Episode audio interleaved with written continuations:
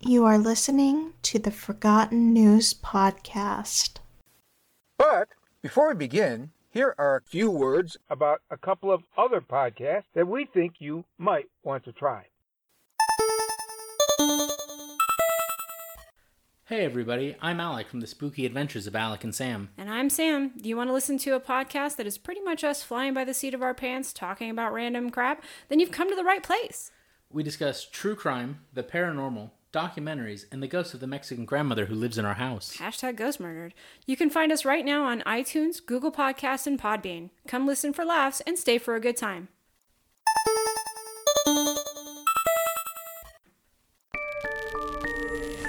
Are you a true crime junkie? Do you talk about true crime with your friends all of the time? And are there cases that have stuck with you for so many years because of geographic or emotional closeness? If so, then welcome to Fatalities.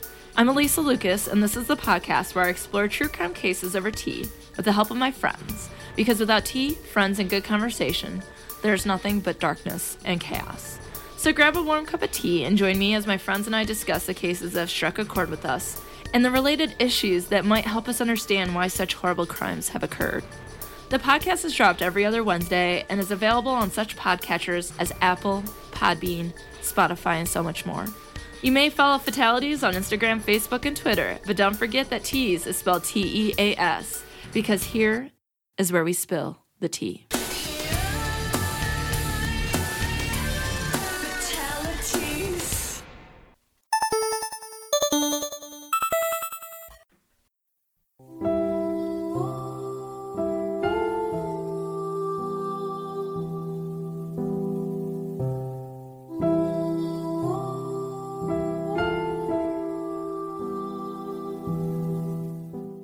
Welcome to the Forgotten News Podcast.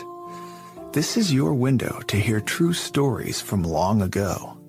Stories that once made headlines. Stories that people thought would be unforgettable.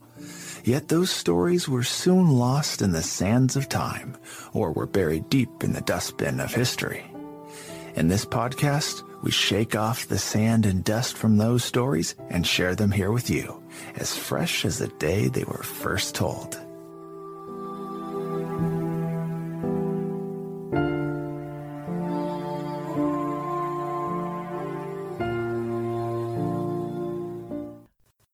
And now, here's your hosts.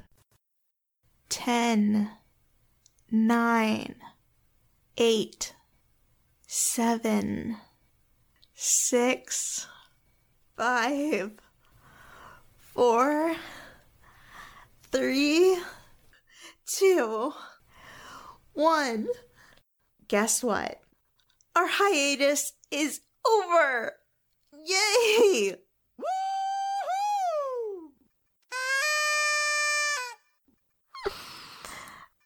Hello, everyone.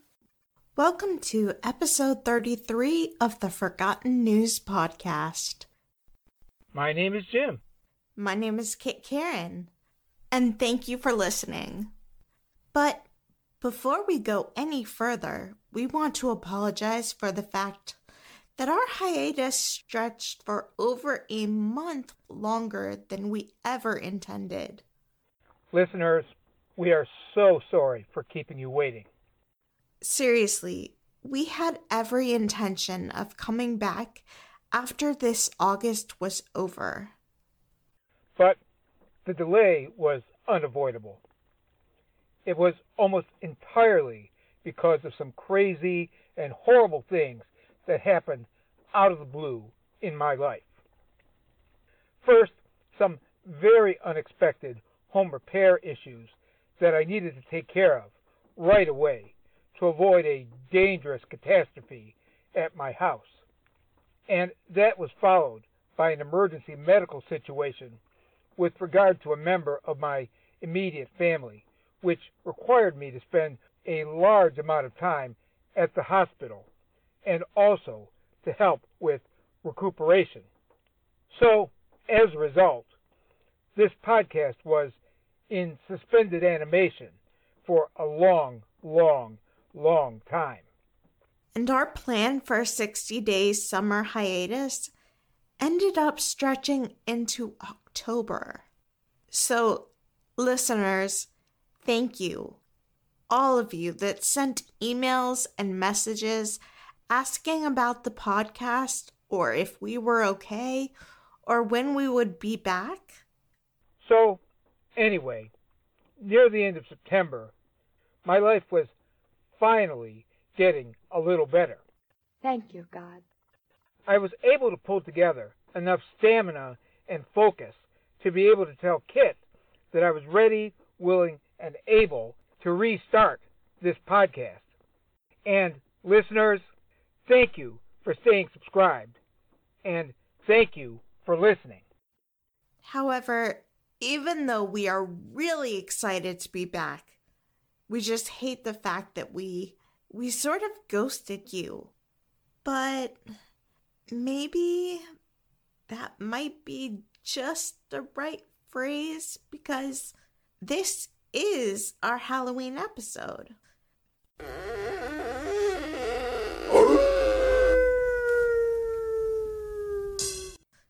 And our featured topic is going to be strange things found in the woods.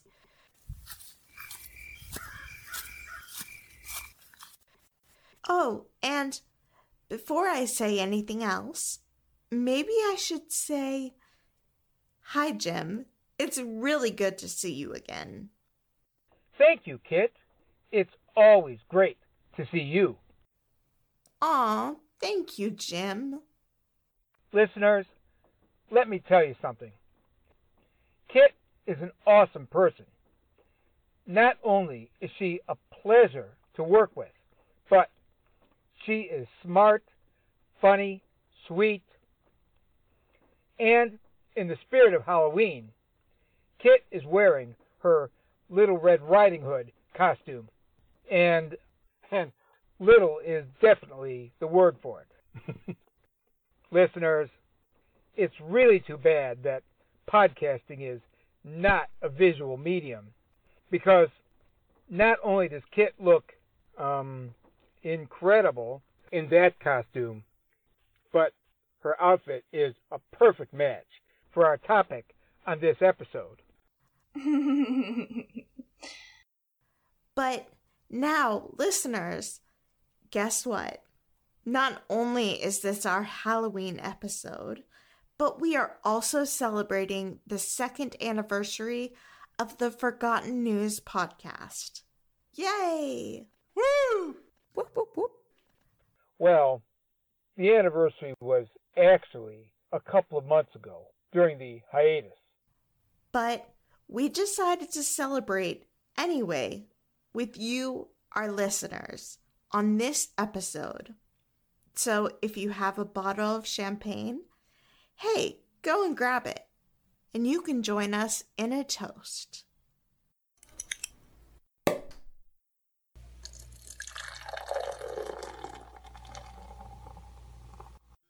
To us. And to our listeners.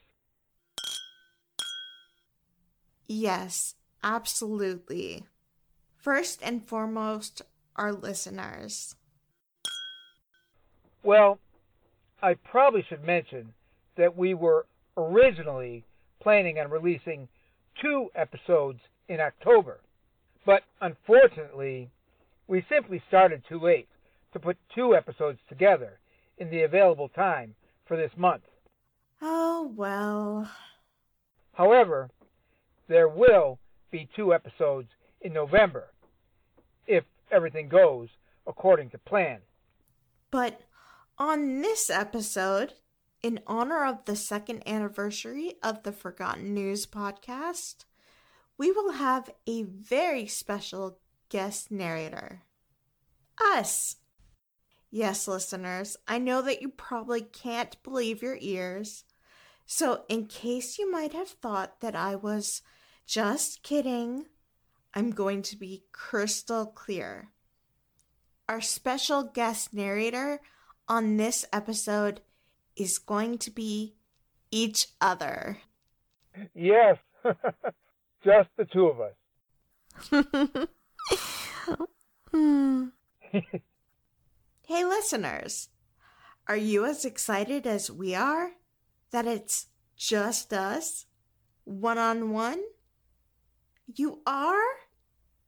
Yes. I thought you'd be. Yes, listeners, we decided that for this extra special episode, Kit and I, all by ourselves, will do the introduction, the narration, and the wrap up. But on the other hand, we don't want to mislead you. There will be a guest voice here and there, simply for dramatic effect. Now, as Kit mentioned earlier, our topic for this episode is strange things found in the woods. Listeners, please take note that as I said the word topic and not story, so unlike a typical episode, this one will be a bit different. Instead of one big story, there will be a bunch of little stories.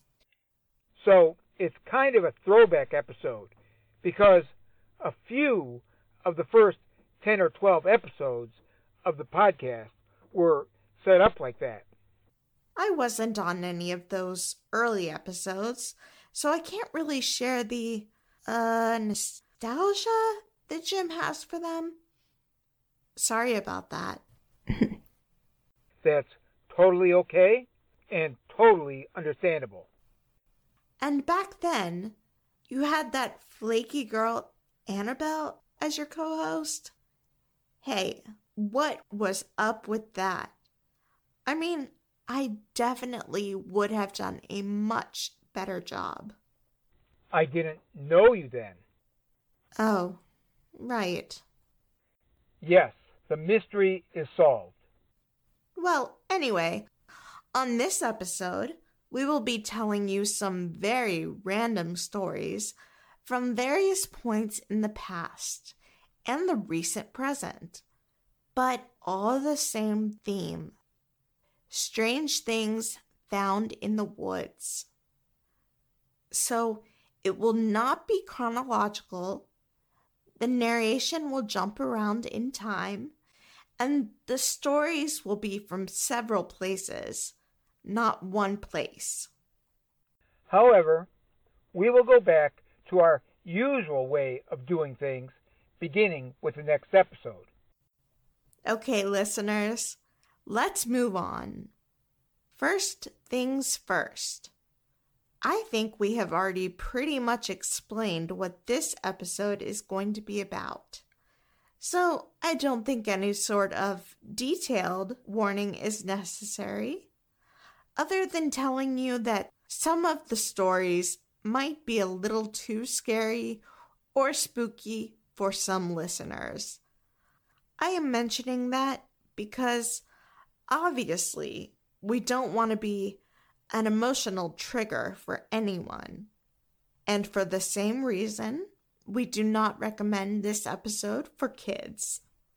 Parental discretion and earbuds or headphones are strongly advised.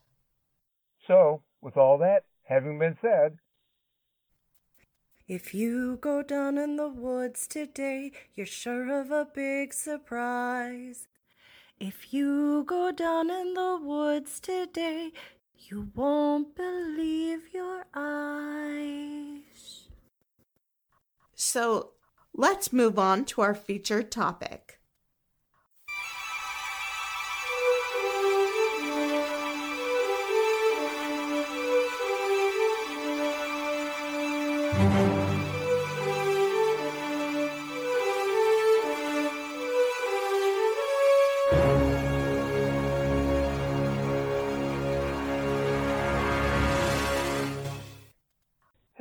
Listeners. I think I will begin by telling you the story behind the story regarding our topic on this episode. I got the idea for this topic when someone from a different podcast sent me a DM on Twitter and asked me if I knew anything about a story she had heard about staircases to nowhere being found in the woods especially in national parks. Well, at the time, I knew nothing at all, but the question made me curious. I looked into it and I discovered that there were such stories. They all trace back to a post written on Reddit in 2015 in the No Sleep subreddit. This is an online forum where people go to post scary stories. It is unknown for a fact as to whether the original post was fiction. The post was supposedly written by an employee of the U.S. Forest Service. The post claimed that the staircases tend to be found near areas where someone has gone missing. This story gave me the idea of the topic of strange things found in the woods. However, I want you to know that this is not going to transform into a true crime episode with stories of murder victims found in this or that forest. Although there will be a couple of stories that are slightly connected to such incidents or possible incidents. We have decided to begin with a reading from the Reddit post that I mentioned a few moments ago. However, please be aware that the original post is very long. So this is just an excerpt. I am a search and rescue officer for the U.S. Forest Service, and I have some stories to tell. I've been a search and rescue officer for a few years now, and along the way, I've seen some things.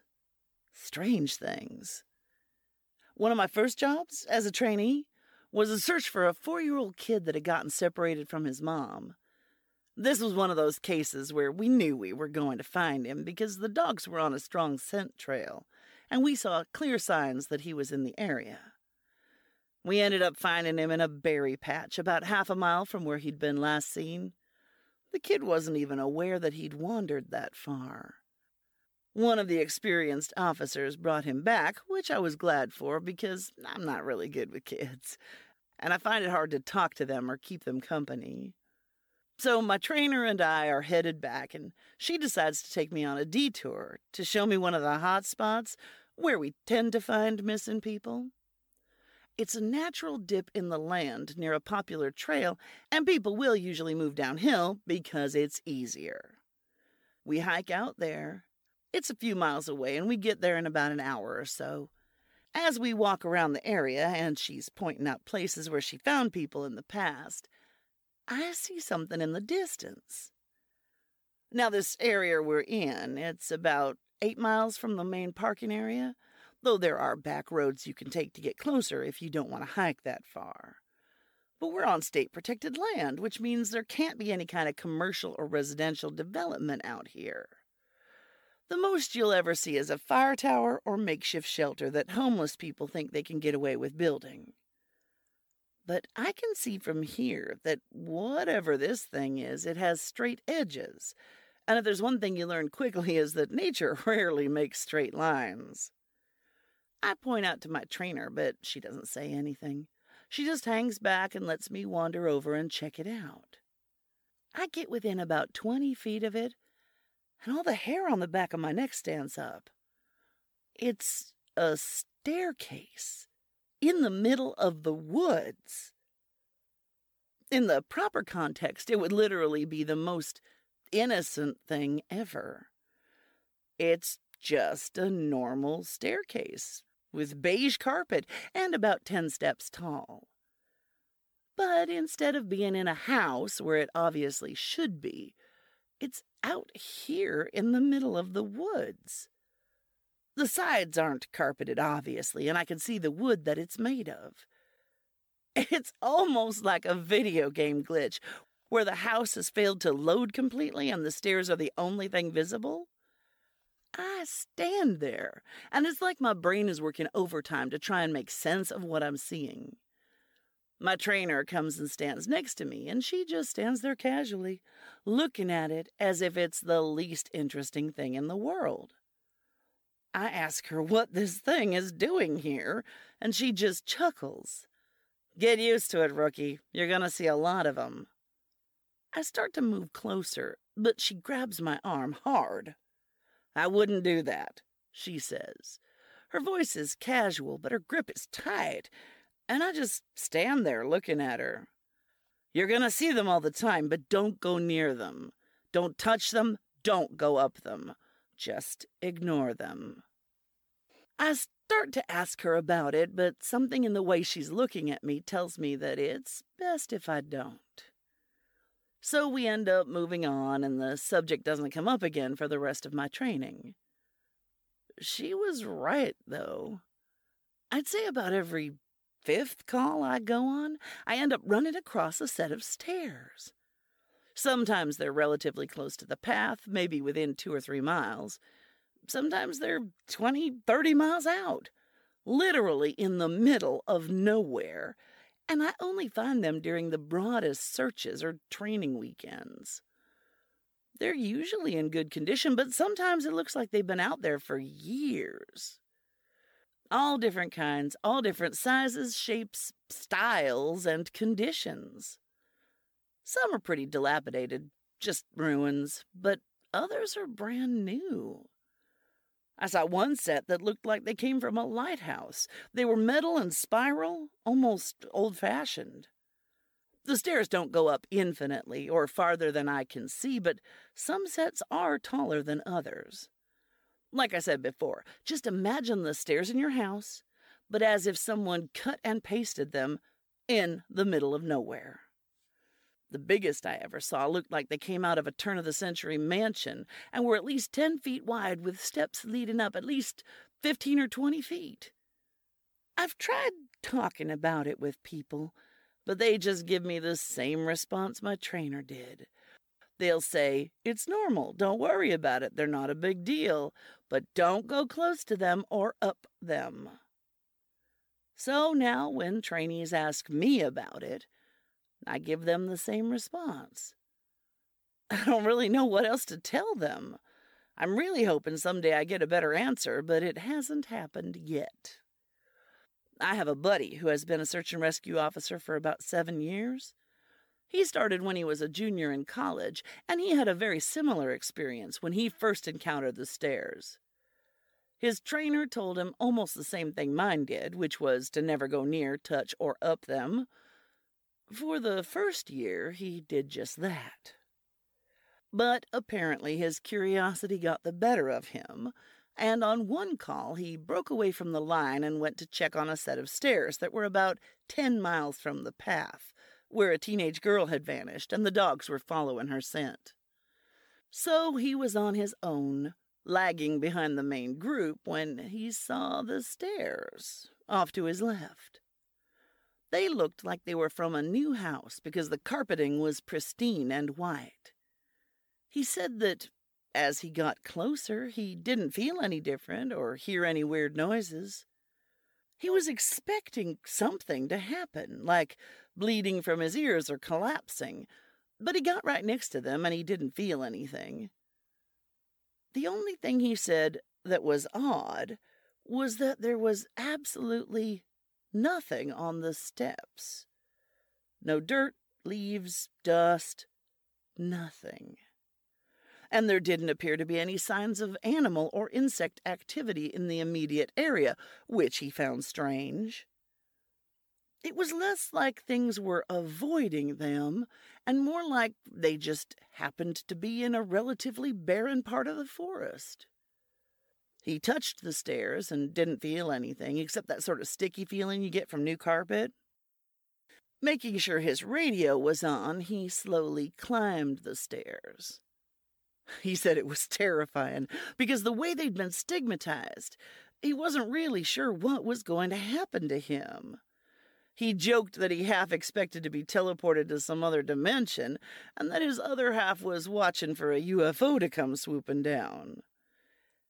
But he got to the top of the stairs with nothing unusual happening, and he stood there looking around. However, he said, the longer he stood on the top step, the more he felt like he was doing something very, very wrong. He described it as the feeling you'd get if you were in a part of a government building you have no business being in. As if someone was going to come and arrest you or shoot you in the back of the head at any second. He tried to brush it off, but the feeling got stronger and stronger. And that's when he realized that he couldn't hear anything anymore. The sounds of the forest were gone, and he couldn't hear his own breathing. It was like some kind of weird, awful difficulty with his hearing, but much more oppressive. He climbed back down and rejoined the search. He didn't mention what he had done. But, he said, the weirdest part came afterward. His trainer was waiting for him back at the Welcome Center after the search had ended for the day, and he cornered my buddy before he could leave. He said his trainer had this look of intense anger, and he asked what was wrong. You went up them, didn't you? My buddy said it wasn't phrased as a question. He asked how his trainer knew. The trainer just shook his head. Because we didn't find her, the dogs lost her scent. My buddy asked what that had to do with anything. The trainer asked how long he'd been on the stairs, and my buddy said no more than a minute. The trainer gave him this really awful, almost dead eyed look and told him that if he ever went up another set of stairs again, he'd be fired immediately. The trainer walked away, and he never, then or later, answered any of the questions my buddy asked him about it. Now, these stories of staircases being randomly found in the woods seems to be an urban legend, or possibly completely made up. However, just for the heck of it, let's say that it's real. And if it is, it's a pretty recent phenomena. But listeners, as you know, the usual focus of this podcast is old timey stories. So I'm going to jump back in time just a little over 120 years to 1897. And we are going to leave it up to you as to whether to believe what I am about to tell you or not. I will begin in January 1897 in the small village of Danville, Ohio. Danville is located approximately 97 miles south of Cleveland, or 156 kilometers. In 1897, it had a population of less than 300. So it was small enough that basically everybody knew everybody else. And if a stranger were to suddenly show up, it would be noticed by anyone and everyone. Well, in the snowy winter of 1897, a stranger did show up, and the tiny community did take notice. So much so that it made headlines across the state. For example, a newspaper article in the Cleveland Plain Dealer on January 26, 1897, breathlessly reported sightings of a giant wild man, and that, quote, the inhabitants of Danville are terrorized by the actions of a strange being, unquote. And those were only the headlines. The article went on to report Excitement reigns supreme at Danville. Business is suspended, and everyone devotes his entire time to talking of the strange actions of the wild man, whose actions in the woods, two miles south of there, have simply terrorized everyone in that community. Several evenings he has been seen to enter an old log house on Widow McElroy's farm. A number of courageous farmers finally approached the house in daytime, and to their surprise, found it comfortably lined in a bed made of sheep pelts, with the bones of sheep strewn around the place. He was chased by men on horseback this week for three miles, he easily keeping out of their way, carrying a live and full grown sheep. He is described as being eight feet tall and goes about naked to the waist and has a hair or mane from four to six feet long, flowing down his bare shoulders. He is reported to have carried a child who was on his way to school a full half a mile where he dropped him, uninjured, but frightened him almost to death. School has been dismissed in three districts, and a party is being organized under the leadership of Jacob Lybarger to attempt to track the strange being by the aid of the snow. Well, listeners, I am sorry to report that there does not seem to be any additional information about the Danville Wild Man. We could find no further news reports or anything else about him. I'm not even sure what he was. Perhaps he was the great granddaddy of Bigfoot. really, I have no idea.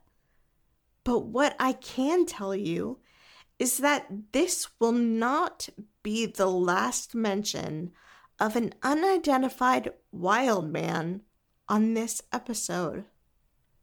However, if this was some sort of Bigfoot, then it belongs to a category of creatures that are sometimes known by the word cryptid.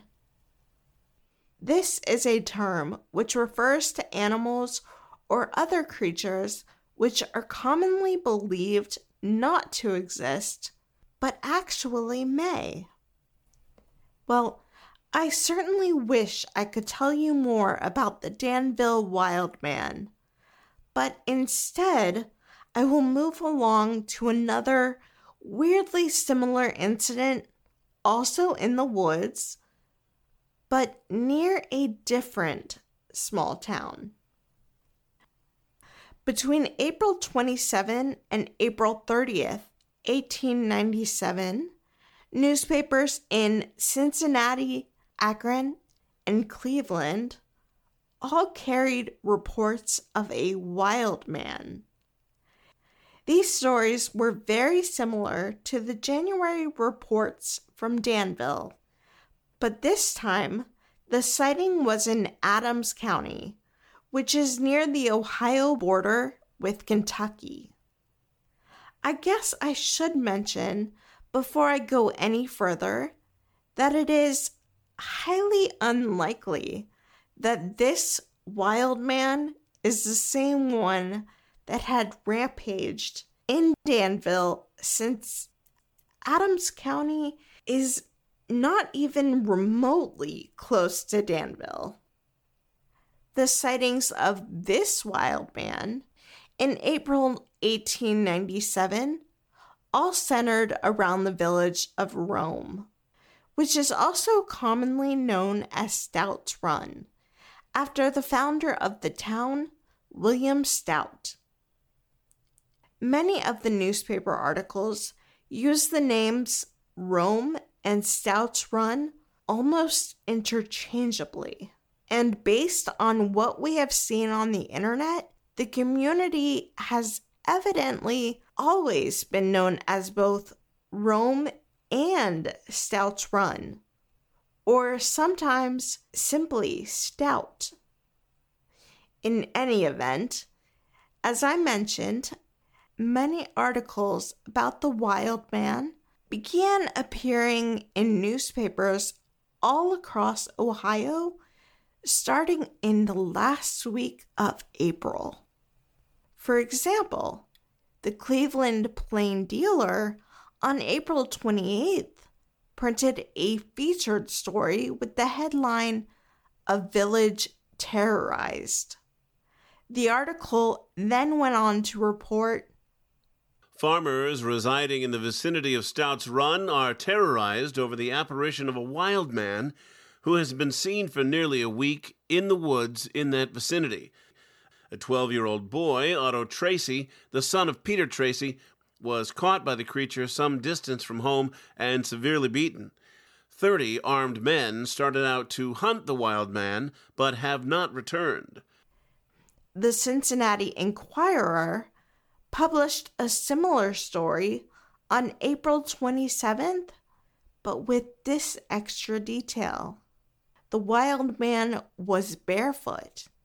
He wore no hat or shirt, and he was nearly nude. The article went on to say that Otto Tracy, the young boy who had been caught by the wild man, had been struck on the head, which had caused a large gash. On April 28th, in the nearby town of Portsmouth, the local newspaper reported Search parties have been out after the wild man but have been unable to catch him.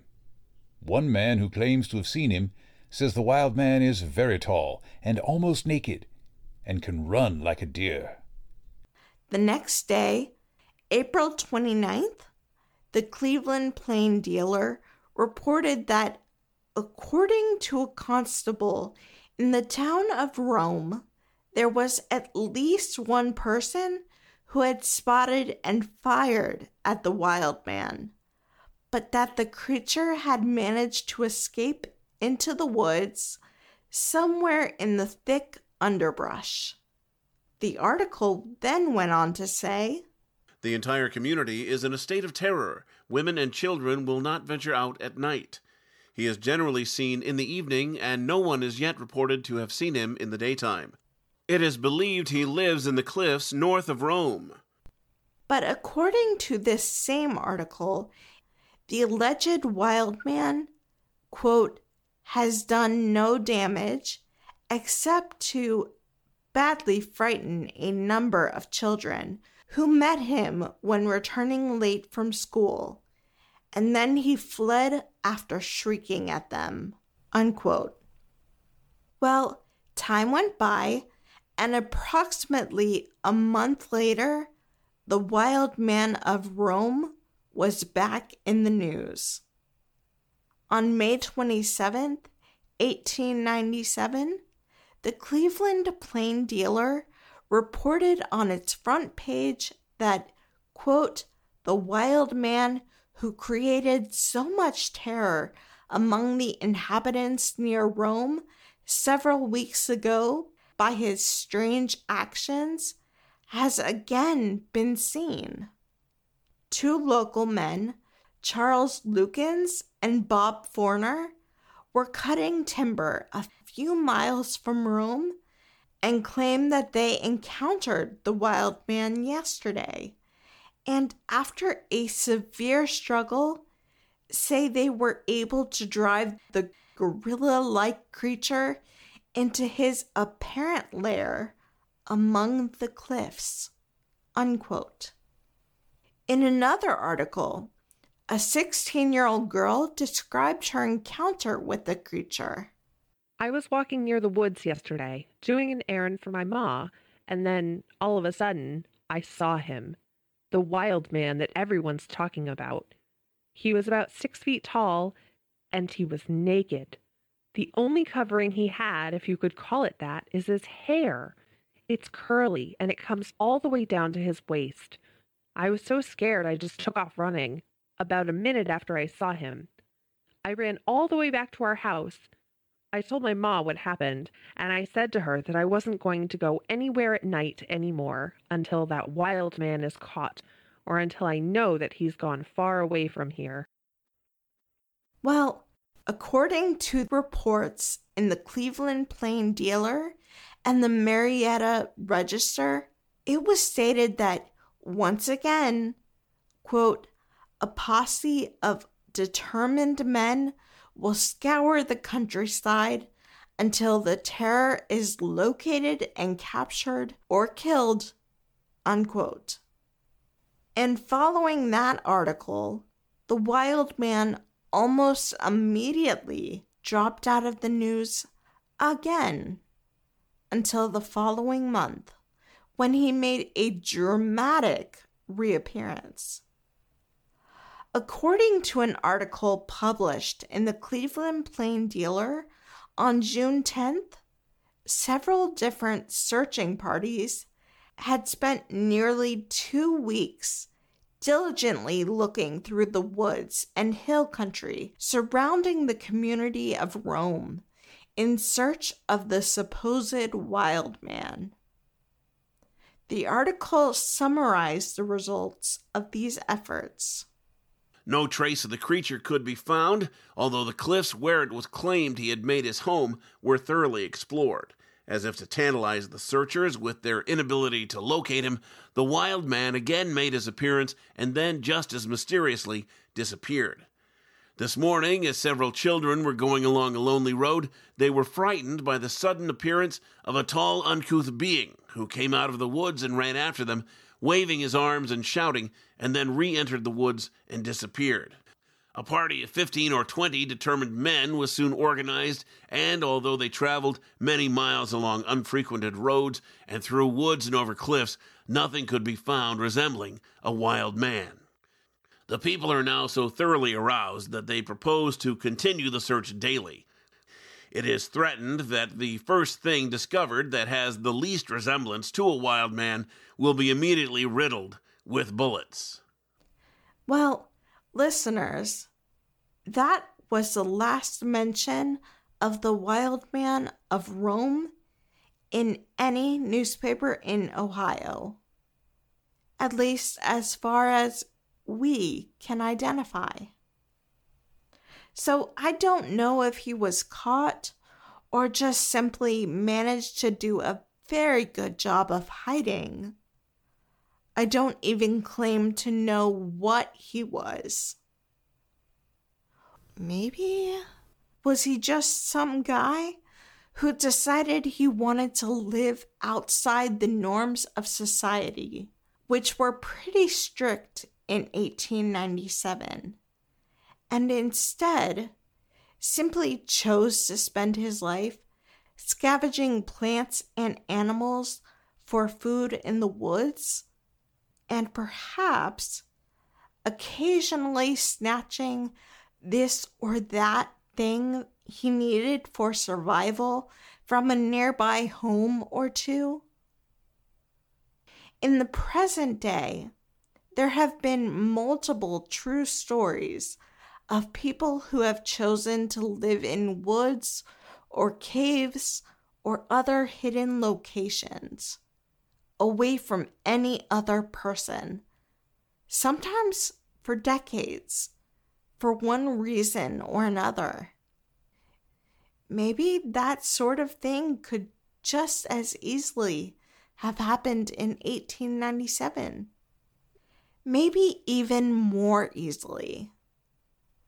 But we are no experts, and we do not claim to have the answer as to any of the reports of a mysterious wild man hiding in the woods anywhere in 1897. And like it or not, at this point, over 120 years later, only God knows. Now, speaking of things that only God knows, and jumping far, far ahead to the year 2017, it was reported in the Jackson Clarion Ledger that Chris Mann, an avid outdoorsman, was on a hunting trip. He was wandering in the woods along the Coldwater River in North Mississippi, and this is what suddenly happened. He was just looking around. Then, according to Chris, he stumbled across a big bag, like a beach bag. It was white and black and splattered with mud. Chris was curious, so he picked up the bag and opened it. he had no idea what to expect. But what he found was something he never would have expected. Not in a thousand years. According to Chris, quote, there were stripper heels, thongs, stripper clothes. It was definitely not your typical Sunday clothes. Not that I'm all that familiar with stripper clothes, but I did have a bachelor party once. Unquote. He worried that something might be wrong, so he called the local police. Chris was told that, for whatever reason, it's not unusual for stripper clothing to be tossed in the woods. They also told him that they had no report of any wrongdoing that the clothes might be linked to. Chris later recalled, quote, It kind of blew my mind. The last thing I expected to find in the woods was a bag of stripper clothes. Unquote. Now, Jim and I are not experts in police investigation procedures, but that really seems like a terrible snap judgment by the cops. Honestly, that seems like an incredibly suspicious thing to find in the woods. Stripper clothes. Personally, and this is just an unofficial stray thought, unless the bag was tossed away by some stripper who suddenly found Jesus, which seems highly unlikely. If I were a cop and I had gotten that call, I'd be searching those woods for a dead stripper. Maybe I've watched or listened to too many crime shows, but that is exactly what I think. I think so too. Oh well. Listeners, I began this topic by mentioning the story of staircases found in the woods. And for some reason, this jogged my memory of a true story from England in 1944, in which the dead body of an unidentified woman was found in a hollow tree in the woods. And according to the investigation that was done at the time, she was a murder victim. However, since this is not a true crime episode, I am not going to get into that story in detail. But if you are curious, I will recommend the Good Nightmare podcast, episode 17, which fully covers the story, and it is extremely fascinating. However, we are going to tell you a different but similar story, except that this story does not involve any dead bodies, and it has a happy ending. Louisville Courier, December 11th, 1867. A philanthropic gentleman who lives in the lower part of the city was on his way riding out in the country yesterday afternoon on the Old Salt River Road during the driving storm when he discovered a woman crossing the fence into the woods just outside the city limits. She was thinly clad, shivering in the cruel blast, and gave evidence of severe destitution and hard living. He did not see any house nearby, so he wondered to himself where the woman was going. He called out and questioned her with concern as to why she was out in the storm. She replied with evasive answers, but after questioning her more closely, she told him that she lived with another woman in an old hollow tree in the woods and had been staying there for four months. The gentleman hitched his horse and proceeded to where the woman pointed out her miserable retreat to be. And there, wrapped up in some old army blankets, he discovered the other woman, sleeping in the hollow of the tree, sheltered by some pieces of boards and bark. He awakened the unfortunate woman and asked her name, and she gave it as Jane Hutton. The woman he first met gave her name as Eliza Harris. They said they were from Cross Keys, a town near Atlanta, Georgia, and had come up to Louisville seeking honorable employment, but had failed in their efforts, and had since that time been earning a livelihood by gathering shucks of corn, doing washing, etc., and meeting misfortune with a heroism worthy of the noblest women. The gentlemen who had found them soon made their case known to the people of that vicinity, and in a few hours the poor women were taken from their uncomfortable refuge and were well provided for. And that is the end of our stories of strange things found in the woods. Hey, I think they were pretty good. It was a nice mix scary, funny, cute, weird, but in a way, they all boiled down to the same thing. Be careful, very careful, if you go in the woods. Or better yet, stay out altogether if you have the option. Definitely. And the truth is, if we had unlimited time, we could have told hundreds of stories of strange things found in the woods. Seriously, on this episode, we just scratched the surface. But even so, it was fun. And listeners, we hope you liked all of our guest voices who helped us to tell the stories. Julie Hoverson, producer of the award winning audio drama anthology series 19 Nocturne Boulevard at 19nocturneboulevard.com. Also, the mind behind at A underscore D underscore infinitum, a Twitter feed bringing scripted audio drama from the four corners of the web to listeners everywhere. Check it out if you're looking for a good listen. Jerry Kokich. I'm a voice actor who's always working on my craft. My email address, should you wish to contact me, is jerrykokich at yahoo.com. You can also find me on Facebook, and I have a website at jerrykokichvoiceactor.weebly.com. Y'all have a nice day now. This is the delicious Nicolicious from the Bro Brohio podcast.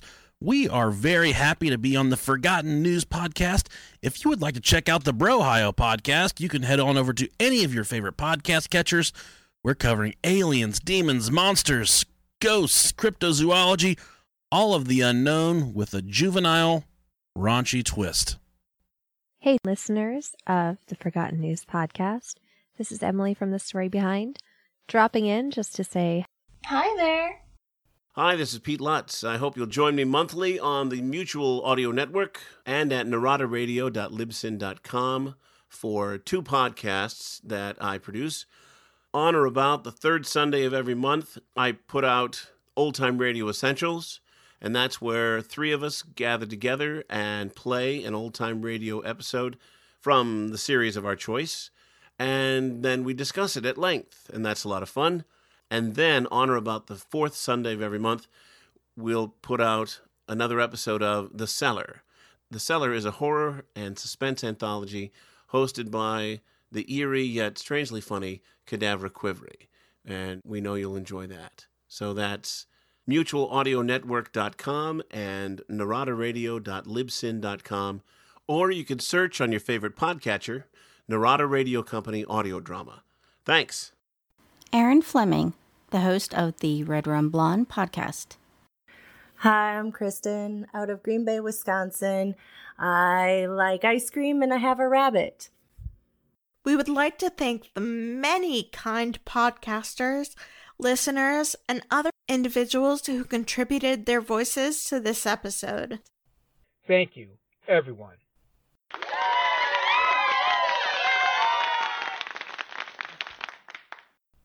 And listeners, If you have comments or questions regarding any of the stories, just send an email.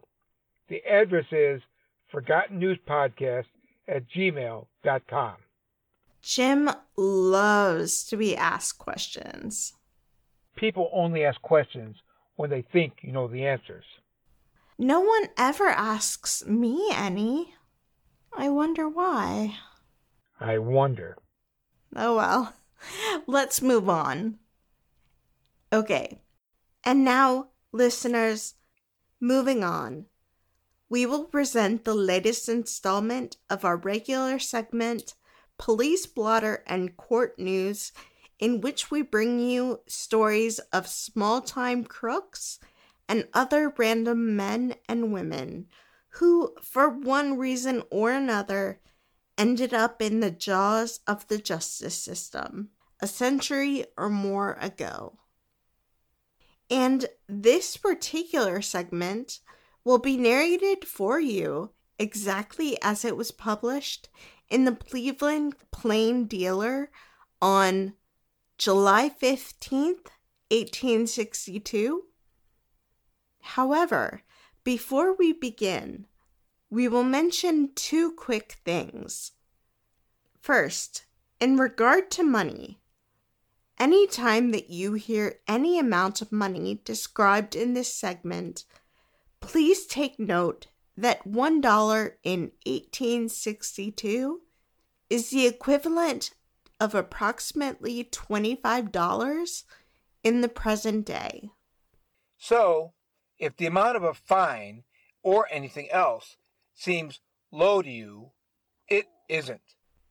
Second, we will now give a short warning to listeners before we begin the segment. Please be aware that in the police blotter and court news segment on this episode, there will be brief mentions of drunkenness, violence, and sex crimes. So, listeners, if you think that any of these topics might trigger a negative emotional reaction, then you should probably skip ahead to about seven minutes from now, give or take a few minutes. And with all of that having been said, here we go. Police blotter and court news. Silence!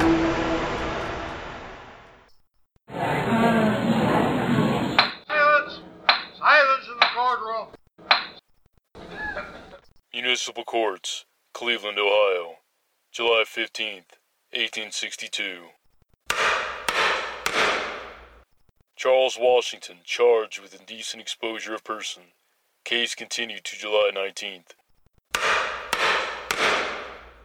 Isabella Grant charged with intoxication. Convicted, but discharged with penalties waived on promise of future good behavior. William Homer, William McIntosh, and Abraham Dudley charged with disturbance. McIntosh was also charged with assault and battery. Homer and Dudley were each found guilty with a fine of $5 and court costs.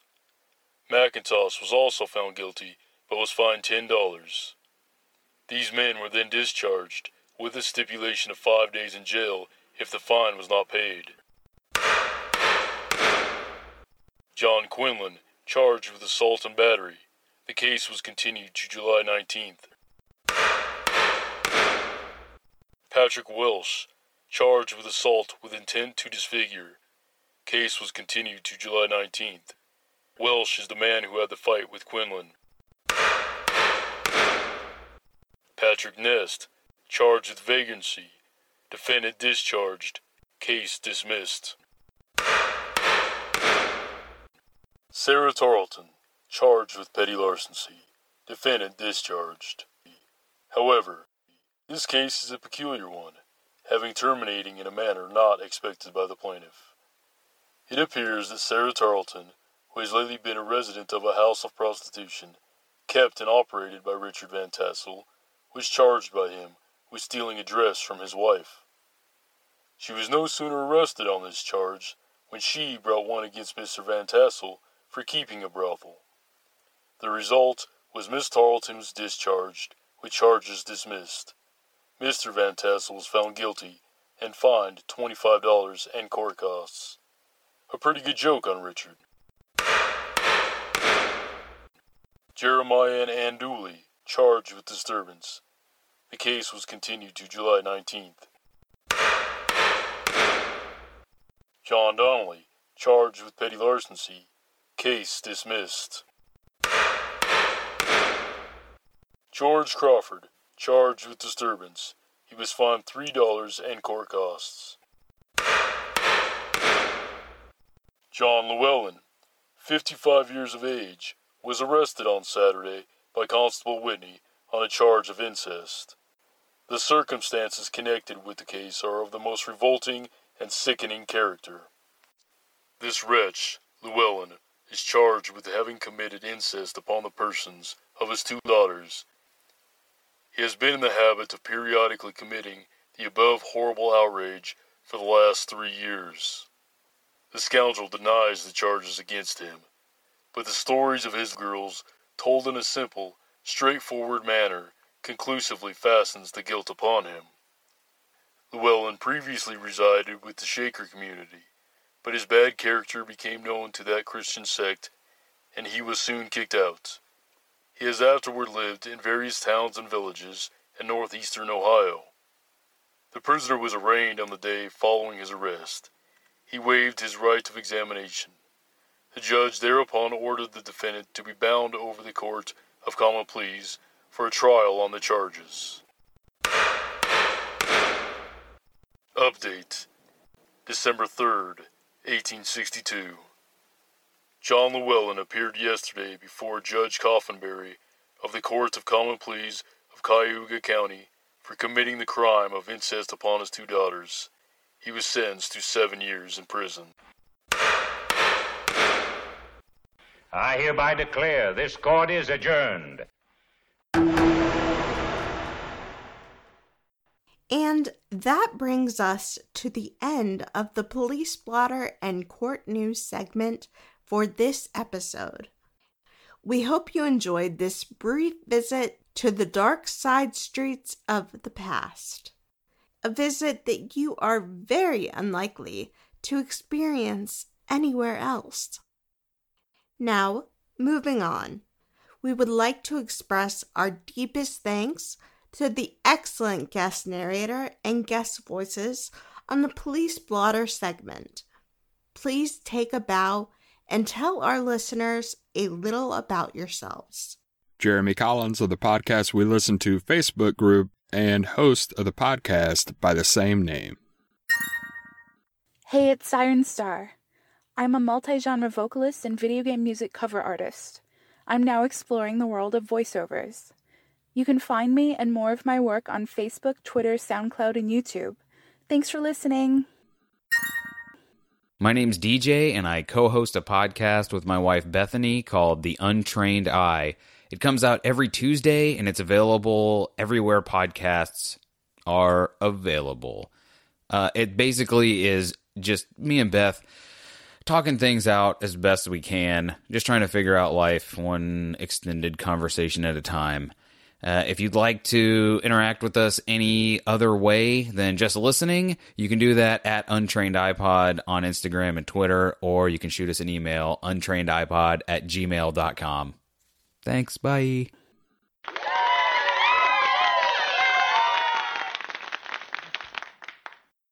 And once more, thank you. Absolutely. Thanks again. Thank you to everyone.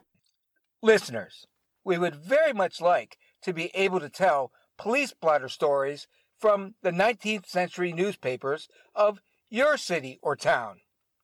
So, if you have the time and ability, just send it to us by email. The address is forgottennewspodcast at gmail.com. Now, we will move on to our recommendations and advice segment for this episode. Jim and I will each take a few moments to mention something that we think our listeners might be interested in hearing. However, for this episode, we decided that our recommendations or advice should be something connected with Halloween. And as usual, we want you to know that Jim and I do not synchronize or discuss our comments or suggestions in regard to this segment before we record. We want our recommendations and advice to always be a surprise for the listeners and for us. And on this episode, Jim will go first, then me. Listeners, you will hear some people complaining about teenagers trick or treating. But my recommendation to you is that if a teenager comes to your door with or without a costume, please give them candy. I would much rather that your teenager be trick or treating than drinking or doing drugs or some other stupid thing at a Halloween party. So, bottom line, teenagers are not too old for Halloween. They're not too old to wear silly costumes. They're not too old to enjoy the spirit of the holiday. Hey, listeners, if a teen comes to your door on Halloween night, please don't be a jerk. Just give them some candy. For this episode, for Halloween, I'm going to recommend a TV show that I saw on Netflix. I don't know if it's still there, but the name of the show is Slasher. It's a scary show. Basically, each season is a different story.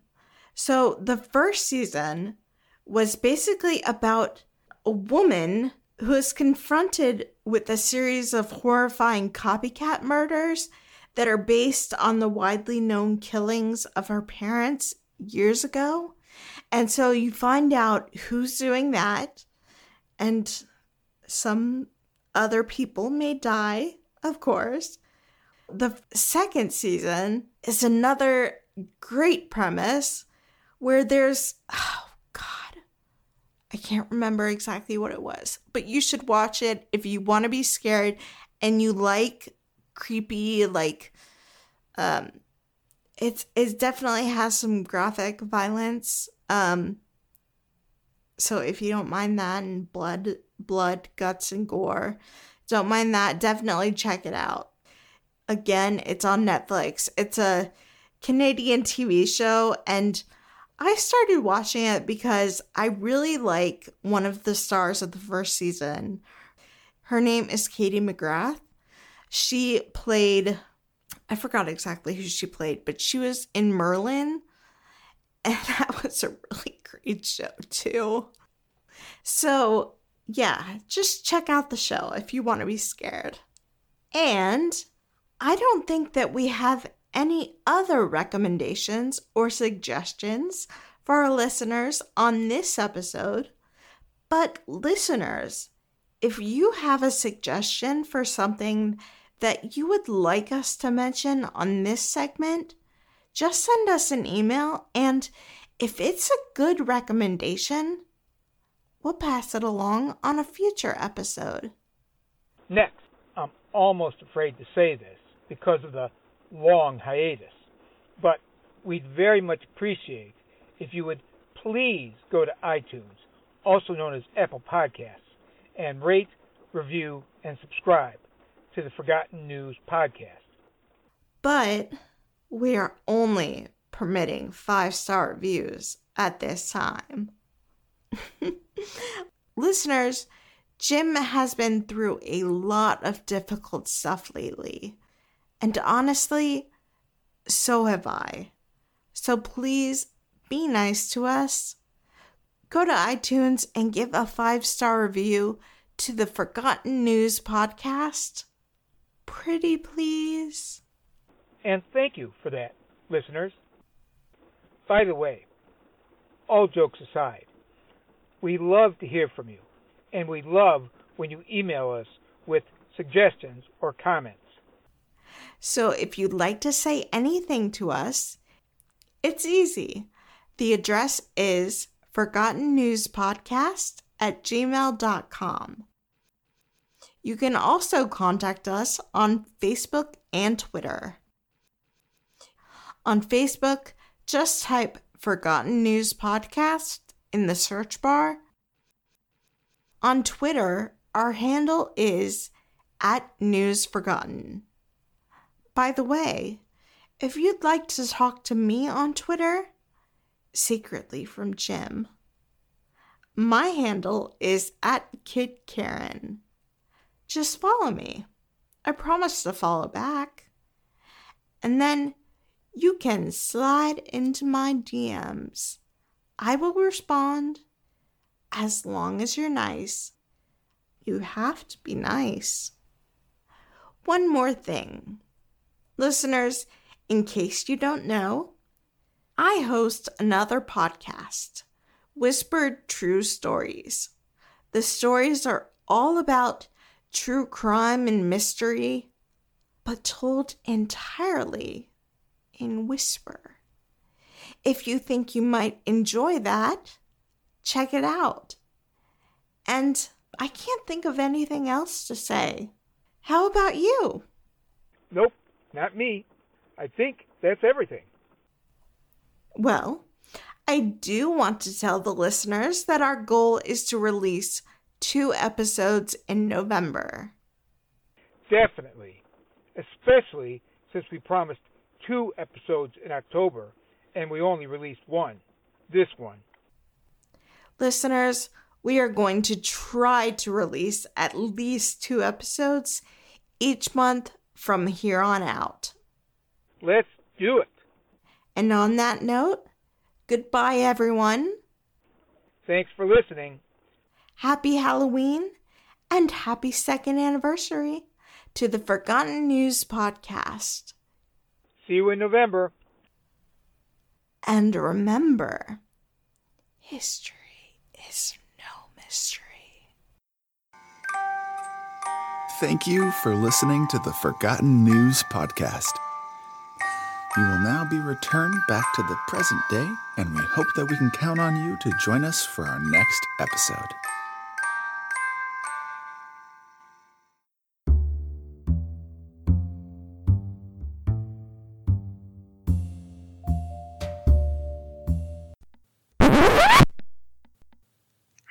About time I told you about the first time I talked with someone from the living world.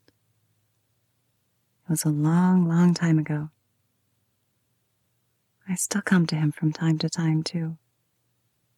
He was about 15, I think.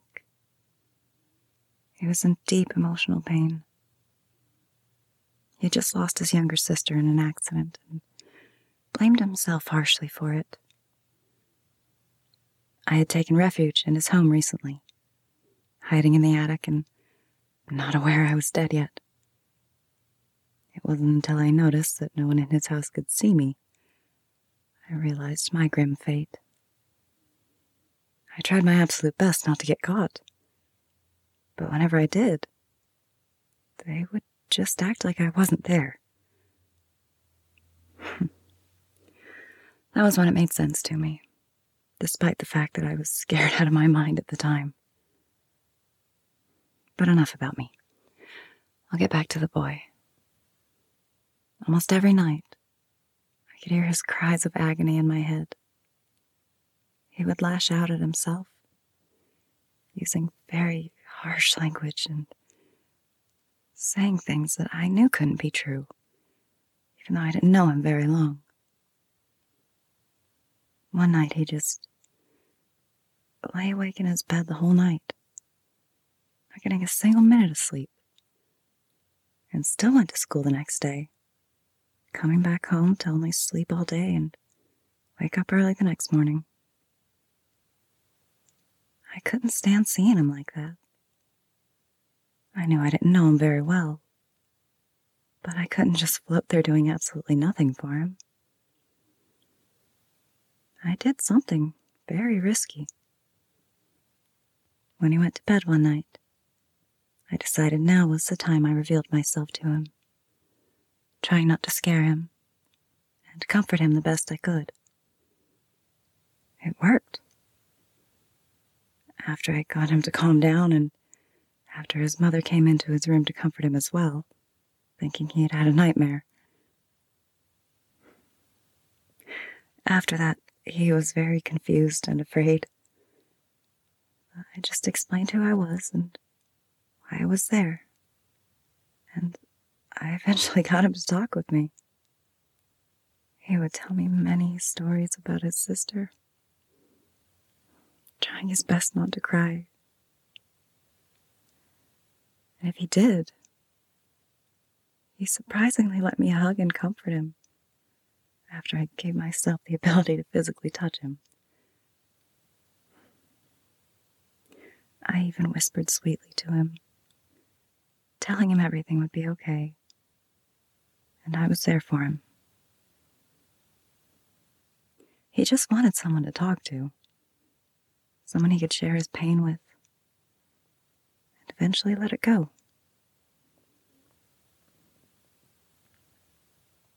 He told me I reminded him a lot of his sister. He would then tear up and actually hug me back, crying softly on my shoulder. I then made it my goal to visit him every night and talk with him about more aspects of his life, like his friends and family, funny things that happened that day, what made him angry, almost everything really. One night I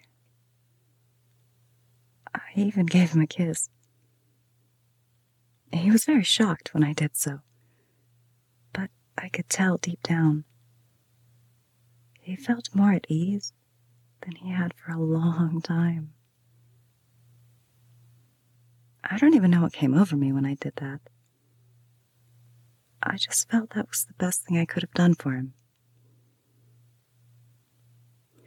A few years go by. He moves out of the house and gets a place of his own. Got a job, a car.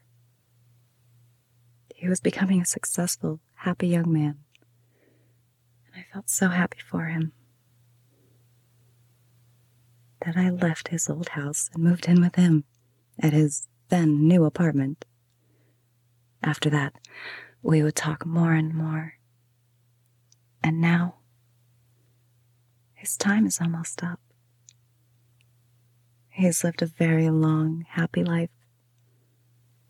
I'm so happy I got to meet someone like him. And now we can always get together and talk, no matter where we are, and not worry about anything at all. It's only a matter of time. And when that time comes, I'll be right by his side, smiling at him and letting him know that everything will be okay.